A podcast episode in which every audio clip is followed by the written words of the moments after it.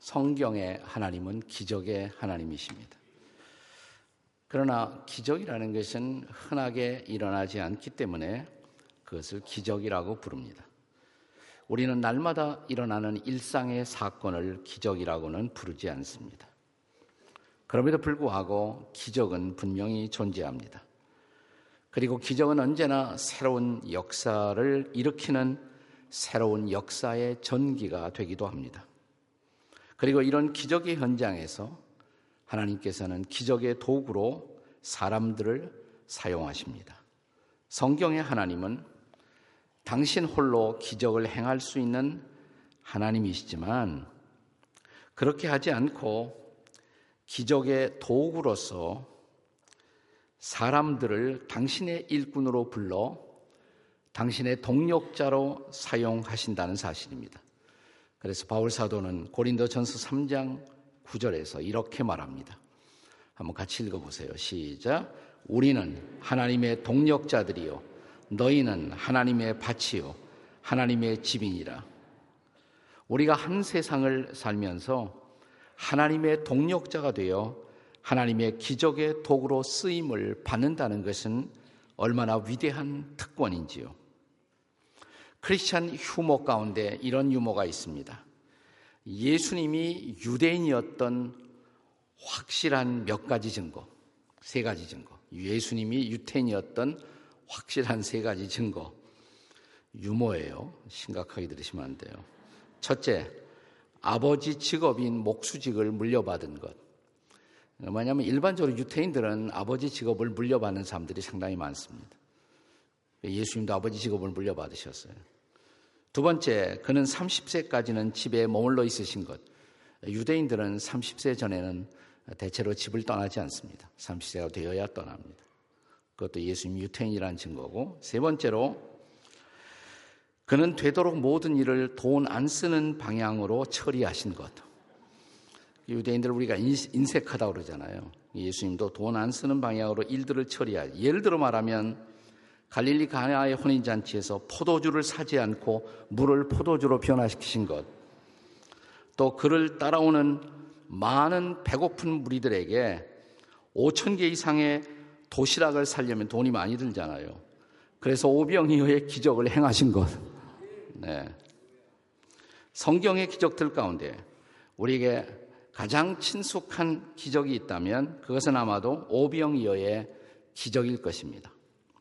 사복음서의 기자들인 마태, 마가, 누가, 요한 이 네 사람이 모두 다 오병이어의 기적의 사건을 기록하고 있습니다. 이것은 이 기적이 얼마나 중요한 의미를 갖는가를 우리에게 보여주고 있는 것입니다. 또 그것은 분명하게 이 기적은 예수님이 하나님이시다라는 예수님의 신성을 가르치고 있는 기적입니다.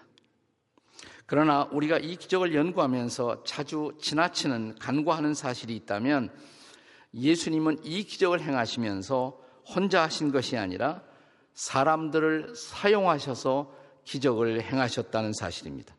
오늘 오병이어의 기적의 현장에 있었던 예수님의 제자들을 우리는 대표적인 세 가지 유형으로 나누어서 교훈을 받을 수가 있습니다. 이 세 가지 유형은 오늘날도 어, 교회라는 사역의 마당에서 종종 목격되는 세 가지 유형의 봉사자들, 청지기들이라고 할 수가 있습니다. 이 세 가지 유형의 봉사자, 청지기 누구일까요? 첫 번째로는 계산적 회의자, 계산적 회의자. 그 대표적 유형의 제자가 본문에 등장하는 빌립입니다. 빌립을 향한 예수님의 질문을 들어보세요. 자, 본문의 5절입니다. 5절 같이 읽습니다. 시작.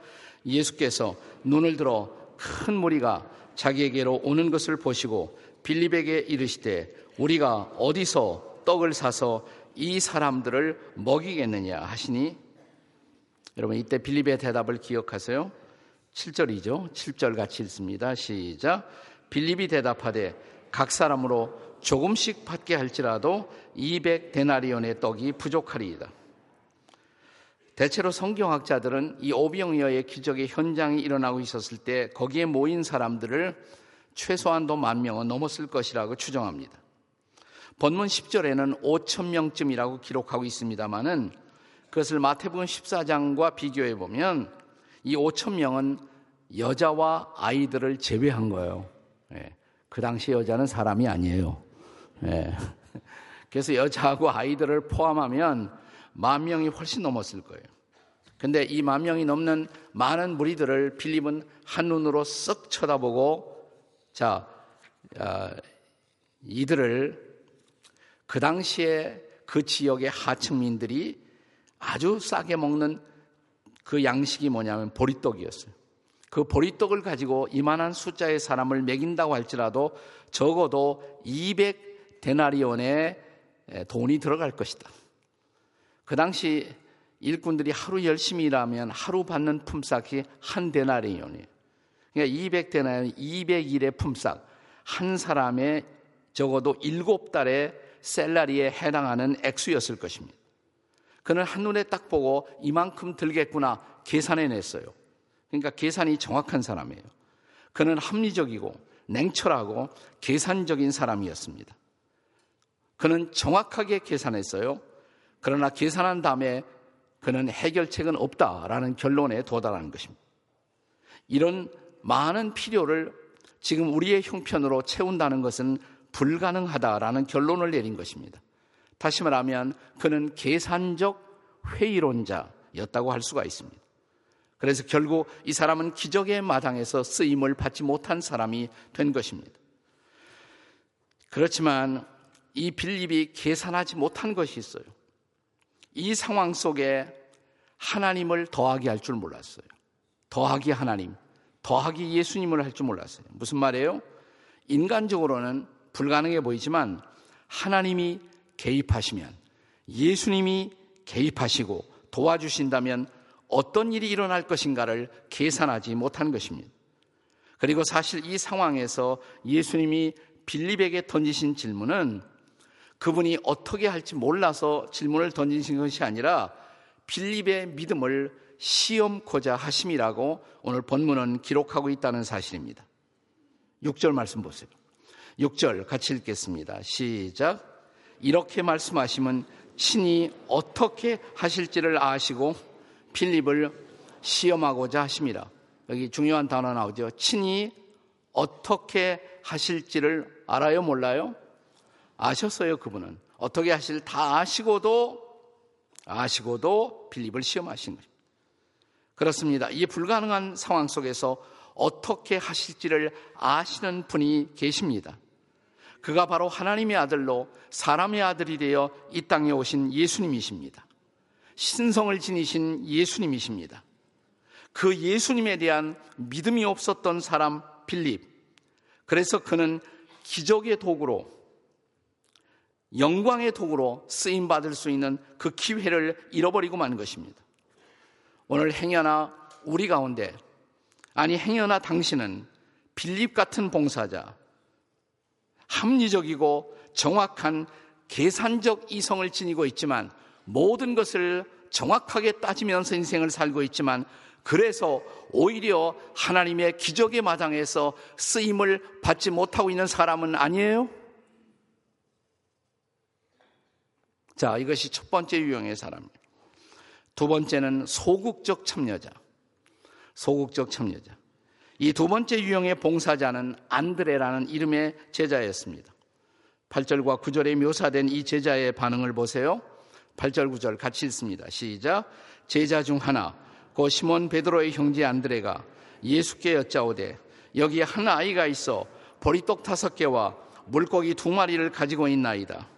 그러나 그것이 이 많은 사람에게 얼마나 되겠사옵나이까. 그는 지금 제자들이 직면한 이 상황, 이 많은 무리의 양식을 예수님의 제자들이 공급하는 것은 불가능하다고 얼른 단정하지는 않았어요, 이 사람은. 그렇다고 가만히 주저앉아서 의심에 찬 머리만을 굴리고 있지도 않았습니다. 빌립처럼 말이에요. 그래도 이 사람은 혹시 이 문제를 해결할 수 있는 어떤 무엇이 없을까를 찾고자 해결책을 찾고자 군중 사이를 두루 다니며 살펴보았습니다. 그리고 드디어 하나 발견했어요. 어린아이 하나가 보리떡 다섯 개와 물고기 두 마리를 가지고 있음을 발견한 것입니다. 물론 이것으로 이 많은 무리를 먹인다는 것은 어림도 없다는 사실을 그 사람도 인지했습니다. 그래서 이것이 자 여기 도시락 하나가 있긴 있는데 이것으로 이 많은 사람들에게 얼마나 되겠사옵나이까 이렇게 반문하는 것입니다. 그래도 적어도 이 사람은 문제를 해결할 수 있는 단초가 될 그 무엇을 발견하고 그것을 제시하는 적어도 이 기적의 사역에 소극적 참여자는 될 수가 있었다는 말입니다. 자, 안드레는 큰 예, 안드레한 제자는 언제나 큰 야망을 품지는 않았지만 나는 무엇이라도 하기는 해야 한다. 늘 이런 생각을 가지고 있었던 사람이에요.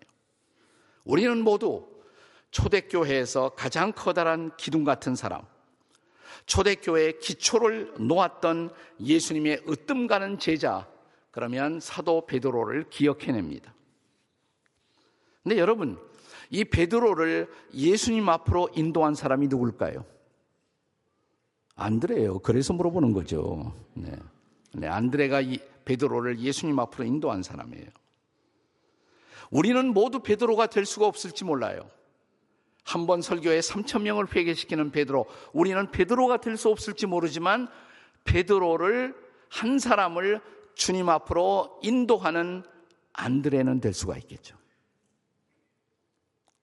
사람들은 끊임없이 큰 일, 큰 사람, 큰 기적을 말하지만 하나님의 나라는 수많은 작은 일을 성실하게 감당해온 작은 사람들이 만들어 온 역사라고 해도 과언은 아닙니다. 주님은 착하고 충성된 종아, 네가 작은 일에 충성하였으니. 바로 그 작은 일에 충성할 제자들을 주님은 오늘도 찾고 계시다는 것입니다.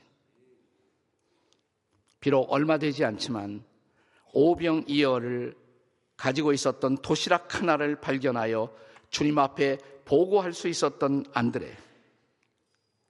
형제 시몬 베드로 한 사람을 주께로 인도하는 안드레. 그 안드레가 하나님의 나라에서는 꼭 필요하다는 거예요. 이 한 사람은 작은 사람이 아니에요. 이 한 사람이 한 작은 일, 결코 작은 일이 아닙니다. 우리가 많이 사용하는 서양의 명언 가운데 이런 말이 있습니다. 작은 차이가 큰 차이를 만든다. 한번 따라서 보세요. 작은 차이가 큰 차이를 만든다. The little difference makes a big difference. 작은 차이가 큰 차이를 만든다는 말이 있습니다. 안드레가 오병 이열을 가지고 있었던 아이 하나를 발견한 것, 그것은 작은 일에 불과합니다. 그러나 결과적으로 이 작은 일, 작은 발견 하나가 그날 그 들판에 있었던 수많은 배고픈 사람들의 문제를 해결하는 단초가 될 수가 있지 않았습니까?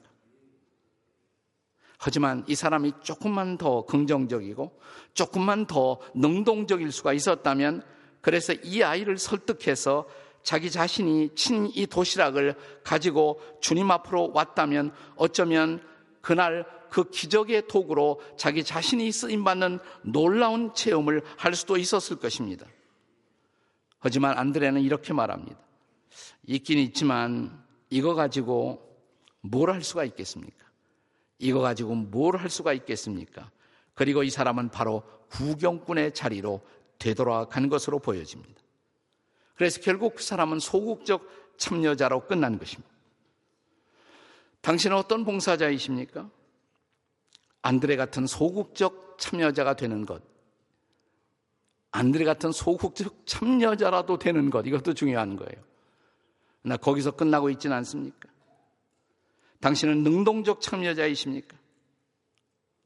자, 이제 우리는 세 번째 유형의 봉사자를 생각합니다. 세 번째 유형의 봉사자. 그는 단순한 헌신자입니다. 단순한 헌신자. 자, 이 유형을 대표하는 사람이 바로 오병이어의 도시락의 주인이었던 어린 아이입니다. 자, 오늘 구절에 보세요. 같이 읽겠습니다. 9절 시작. 여기 한 아이가 있어 보리떡 다섯 개와 물고기 두 마리를 가지고 있나이다.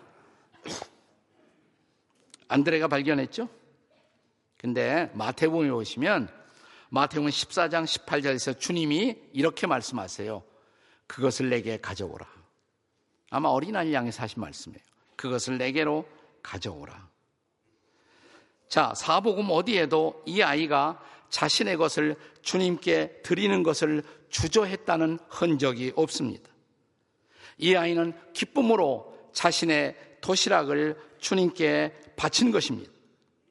그런 의미에서 우리는 이 아이를 단순한 헌신자 이렇게 부르고 싶어요.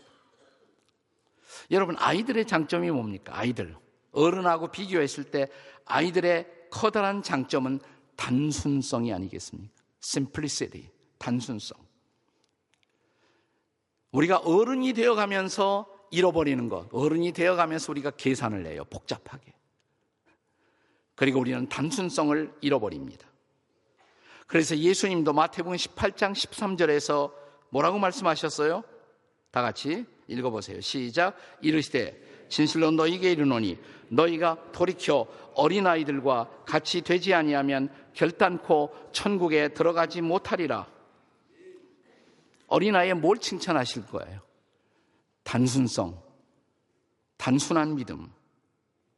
리차드 포스터라는 영성학자는 우리 교회도 다녀간 분이에요.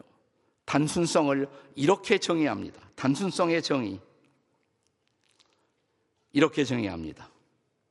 단순성이란 한번 읽어보세요. 시작. 단순성이란 의존의 자세로 돌아가는 것이다. 어린아이처럼 신뢰의 영으로 살아가는 것이다. 우리가 가진 모든 것은 선물로 받은 것이다. 그렇잖아요. 우리가 가진 모든 것 다 선물로 받은 거예요. 생각해 보세요. 우리의 몸, 우리가 지금 가지고 있는 물질, 우리의 재능, 은사, 우리의 시간 다 선물로 받은 거예요. 이게 다 선물로 받은 것인 줄 알기에 다시 주님 앞에 기쁨으로 선물로 드릴 수 있는 것. 이게 단순성의 본질이에요. 이게 단순성의 본질. 하나님 나라의 역사는 바로 이런 단순한 헌신자들을 하나님이 사용하신 역사라고 할 수가 있습니다. 1793년에 오늘도 선교사 파송 예배가 있습니다만은 인도 선교사로 떠남으로 현대 선교의 문을 열었던 윌리엄 캐리, 윌리엄 캐리를 생각해 보세요. 이 사람 원래 구두 수선공이에요. 구두방에서 일하던 구두수선. 성경을 읽다가 성경에 이런 말씀이 있어요. 와서 우리를 도우라. 와서 우리를 도우라. 소위 마케도니아인의 부르심. 아니, 어디에서 나를 불러 도와달라고 요청하지? 기도를 시작합니다. 그럼 뭐 세계 어디에서 나를 부르는지 알아야 할 거 아니에요. 자, 이 사람이 기도를 시작해요. 세계 지도 하나 구해갖고 갖다 놓고 하나님 내가 어디로 가야 돼요?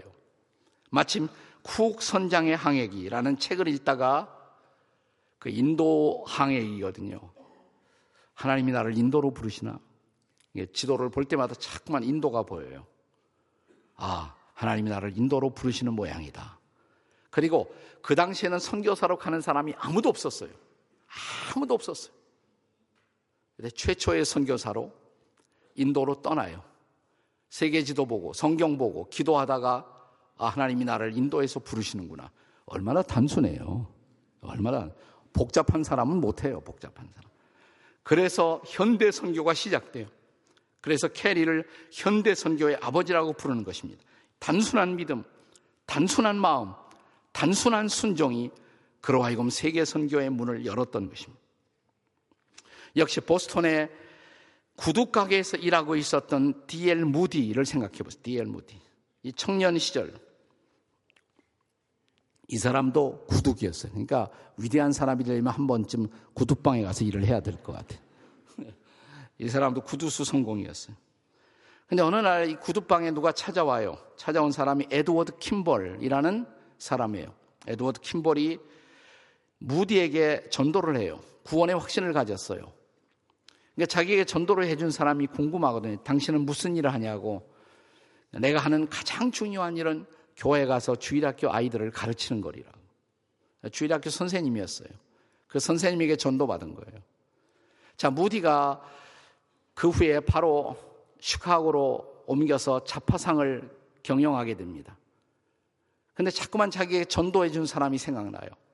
가장 중요한 일은 나에게 있어서 어린아이들의 영혼을 인도하는 거라고. 그럼 나도 그렇게 해야지. 그럼 그 선생님처럼 나도 해보자. 길거리에 나가서 아이들에게 전도하기 시작해요. 처음에 16명의 아이들이 모여요. 그 아이들을 데리고 와서 교회에서 가르치기 시작합니다. 그러니까 교회가 나눠주는 게 아니라 자기가 전도한 아이들 데리고 교회 가서 16명을 가르치기 시작해요. 1년 만에 16명이 1000명이 넘어요. 네. 아, 하나님이 나로, 나 같은 사람도 사용해 주시는구나.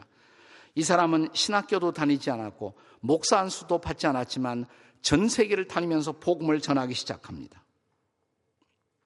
그리고 전 세계를 뒤집어 놓는 위대한 평신도 전도자가 되었어요. 무디는 목사가 아니에요. 가끔 목사님들이 무디 목사님 그러는데 무디 목사 아니에요. 평신도 전도자예요. 평신도 전. 그는 이런 대답을 합니다. 어떻게 하나님이 당신을 쓰셨을까요? 라는 질문 앞에 어느 날 한 제가 설교를 들었는데 그 설교자가 하나님은 단순히 온전하게 완전히 바친 헌신자를 기다리고 계십니다. 라는 설교를 들었을 때 저는 저도 모르게 이렇게 대답을 했어요. 주님, 제가 그런 사람이 되기를 원합니다. 그래서 무디가 쓰임을 받은 거예요. 단순한 헌신이 그를 위대한 전도자로 만든 것입니다. 조지 뮬러라는 이름을 아시죠? 조지 뮬러 이제는 조지 뮬러. 네.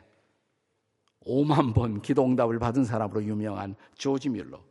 이 사람은 어느 날 청년 시절에 역시 토요 가정 기도에 참여했다가 거기서 한 그리스도인이 무릎을 꿇고 경건하게 기도하는 모습을 보면서 그게 너무 감격적으로 다가왔어요. 뭘 그렇게 기도하세요? 그러니까 저는 지금까지 기도한 것에 관해서 하나도 응답받지 못한 것이 없습니다. 아, 그래요? 기도가 그런 일을 할 수가 있어요. 그날부터 두 가지 결심을 합니다. 나는 매일 성경 읽겠다. 매일 기도하겠다. 일생에 성경을 200번 읽어요. 1년에 3번씩. 매일 1시간 이상씩 기도해요. 그는 사람을 의지하지 않고 하나님만을 의지하고 믿음의 원리를 따라 살기로 결심합니다. 나는 결코 돈을 빌리지 않겠다. 평생 자기 삶의 원칙으로 돈 빌리지 않는다. 나는 하나님 믿고 기도하겠다. 근데 하나님이 필요한 것을 늘 공급하시는 것을 체험합니다. 그래서 5만 번이나 기도응답을 받았다는 거죠. 어느 날 성경을 읽다 보니까 이런 구절이 자꾸 들어와요, 눈에.